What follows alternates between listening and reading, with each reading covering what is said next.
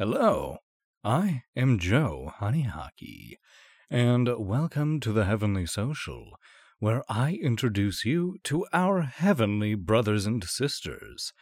Consistency is a common theme I find amongst the spiritual greats, and it's probably the most common piece of advice that I hear, both spiritually and non spiritually. I hear consistency in prayer is key to growing in relationship with God. I hear that consistency in our daily lives produces those good habits, which end up giving us a sense of fulfillment. This requires discipline, though, and I very much like this, because we might not always want to pray, or go to Mass, or those other things that grows our spirits. But in going through with these things anyway, we can be certain that our words and actions are not empty or fall on deaf ears. So, we form spiritual exercises, and I think you would be hard pressed to find a saint more influential in this realm than Saint Ignatius of Loyola. But I'm not talking about him today. He is far too well known. No, I am going to talk about one of his associates, a co founder of the Jesuit order and the first ordained priest of the Jesuits. So, would you like a model of Ignatian spiritual exercises? Then might I introduce you to Saint Peter Faber. Intro.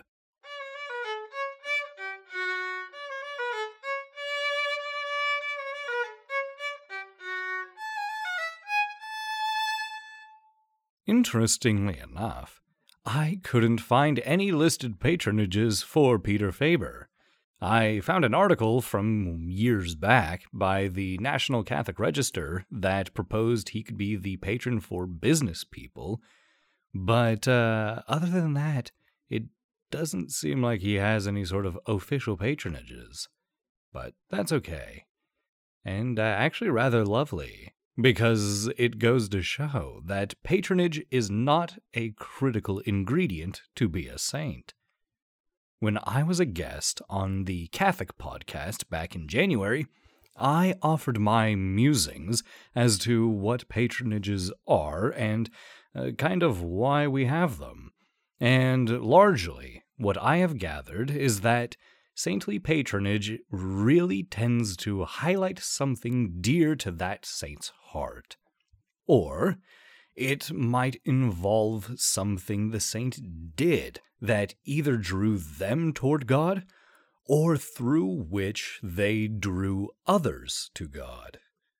All of this is to say, there's no hard and fast rule that I have found regarding patronage. Just like with your friends here on Earth, though, ask them for help and they'll help you.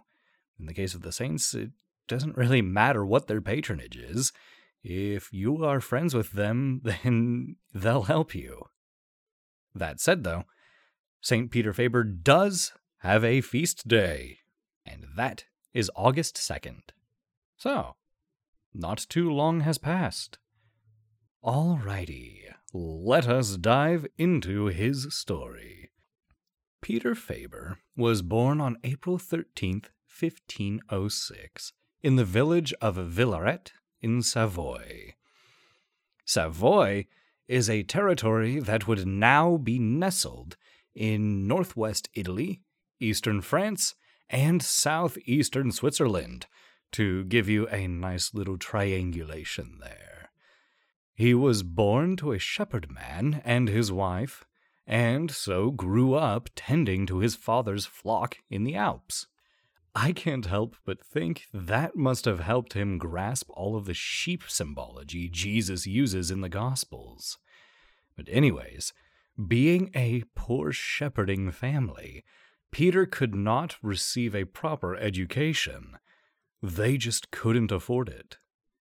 Now, Peter had a gifted mind, particularly his memory, and it goes that he could and would remember the priest's homily at Mass in the morning and would recite it perfectly in the evenings. Well, with as wonderful of a mind as his, he was heartbroken that he couldn't go to school. His parents knew this and would hear him crying. So they did what they could. In 1516, when he would have been 10 years old, he got to go to a small school just a few miles away in the village of Thorns. That was operated by a local priest. So there, he was able to pick up reading and writing. And the following year, he was able to attend the school in the village of La Roche, which was about 12 miles away from his home. Well, there he remained for eight years until 1525, when he moved to attend the University of Paris at the age of 19. It was here that Peter became roommates with a fellow named Francis Xavier. Does that name sound familiar? Well, these two became dear friends, and in 1529 they received a new roommate. This young man was named Ignatius, aka Ignatius of Loyola. Now, these two, Peter and Ignatius, were really able to help each other out. You see, Ignatius was apparently not that great with Greek, so Peter tutored him. And in turn, Ignatius instructed Peter in the ways of spirituality and the spiritual exercises.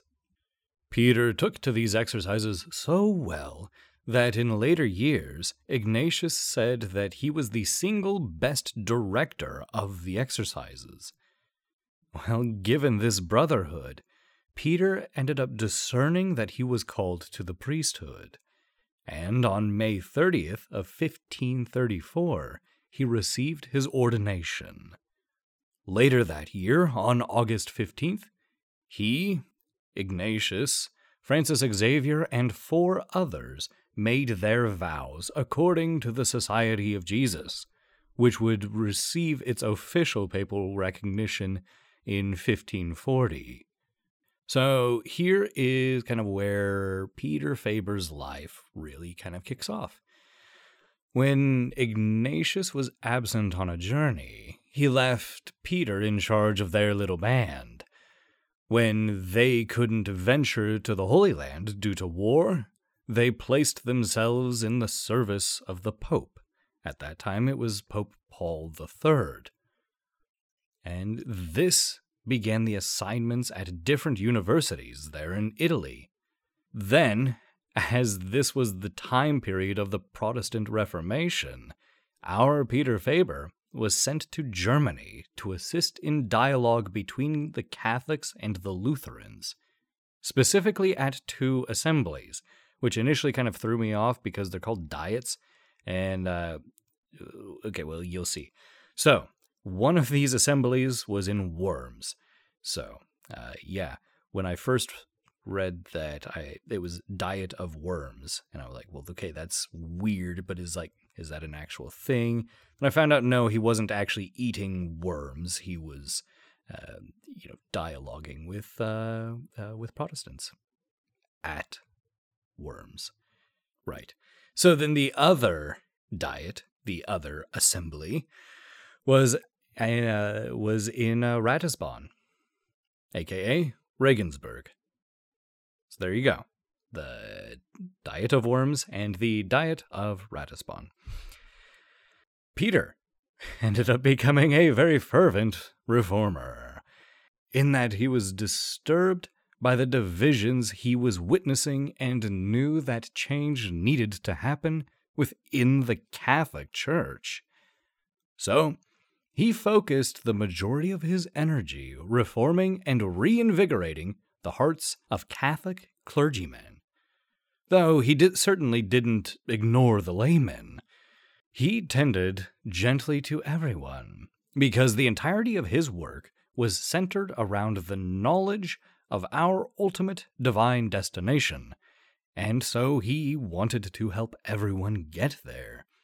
But he knew, though, that reforming the hearts of the priests and bishops, who had become far too worldly, was key to larger reformation.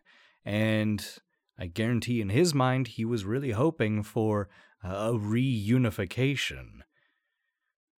Well, after Germany, he ventured on foot to Spain at the behest of Ignatius.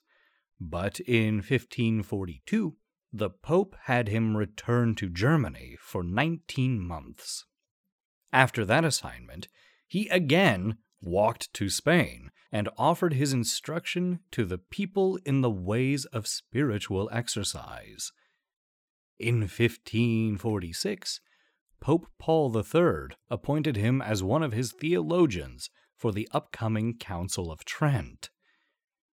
Peter accepted the appointment and ventured from Spain to Rome in order to visit his old friend Ignatius, whom he hadn't seen in several years. During this visit, though, Peter was struck with a sickness that would ultimately claim his life. It seems that um, the rigors that he put his body through caught up to him. But how wonderful was it that he got to die with his old friend and mentor by his side. Peter Faber died on August 1st, 1546. Those who knew him and had encountered him immediately began referring to him as a saint, and he has had such a following since. In 1872, Pope Pius IX beatified him. And in 2013, Pope Francis, who is himself a Jesuit, canonized him, thus officially making him Saint Peter Faber. And there you have it. I'm going to loop back to the intro and say Saint Peter Faber exhibited virtuous consistency, evidenced by his mastery of the Ignatian spiritual exercises. Just like with physical exercise, our spirit requires constant work, or else our spirits sort of erode and lose resiliency. In C.S. Lewis's book, The Screwtape Letters, he has Screwtape, a demon, refer to us as hybrid creatures, where angels are pure spirits and animals are purely of this world. We are a hybrid, both spirit and animal. Now, I love this because what happens then is that this results in a constant battle where one of these two aspects of ourselves fight for the control of our will, which I'm sure all of you, like myself, encounter all the time. What follows are the classic feelings of desolation. Trying to maintain a good prayer life, but not getting anything out of it.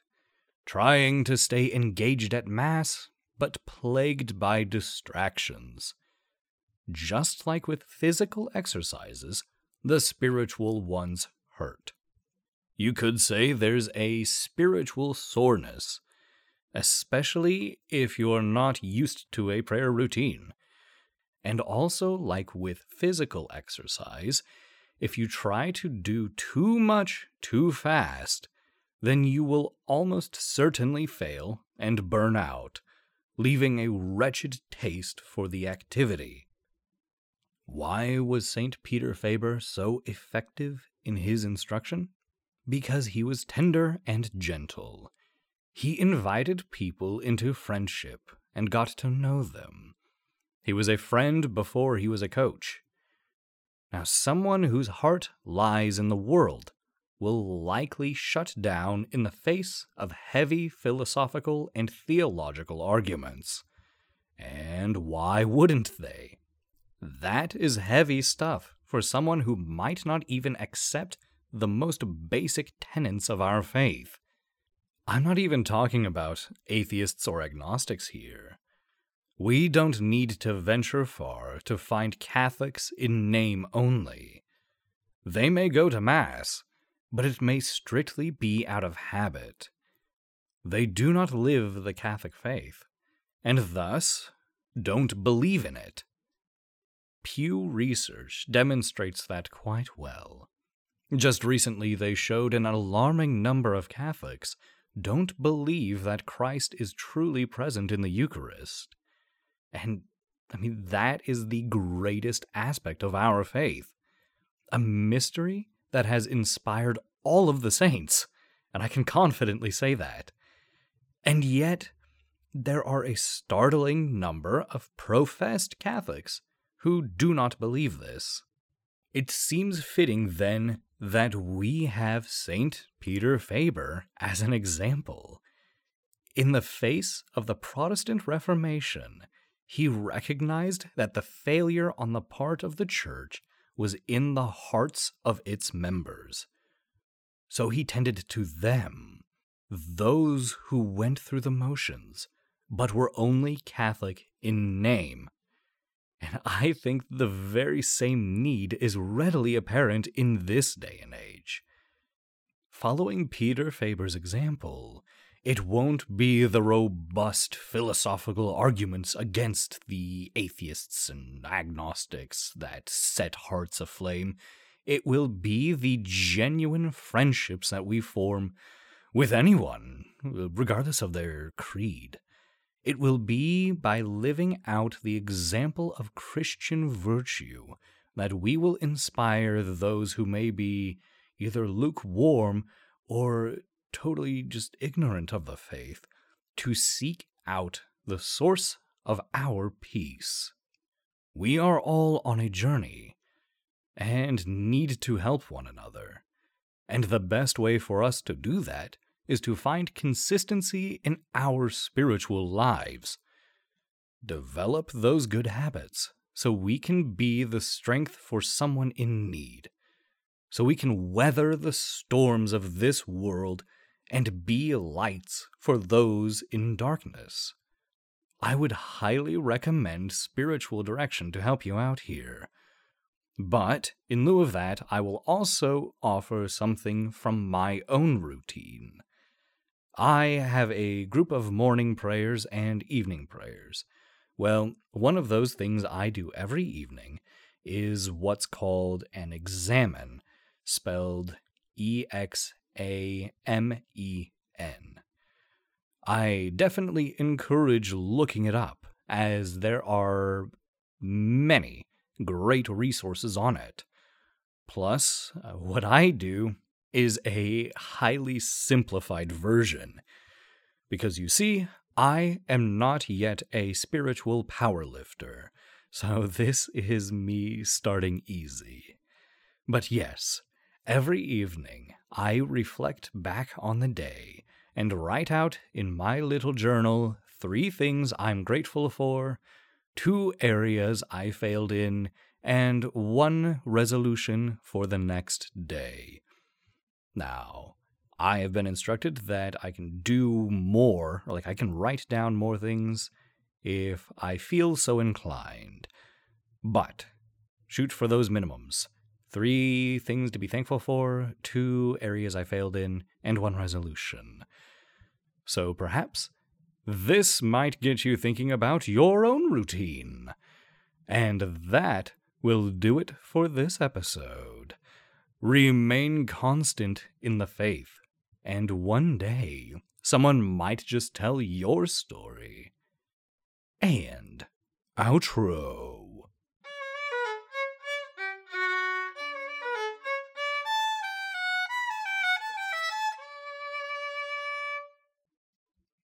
the sheep symbology Jesus uses in this. I hear that consistently. Maybe I'll do some sort of like grab bag and uh, just kind of surprise myself with the next saint. Stay tuned. See ya.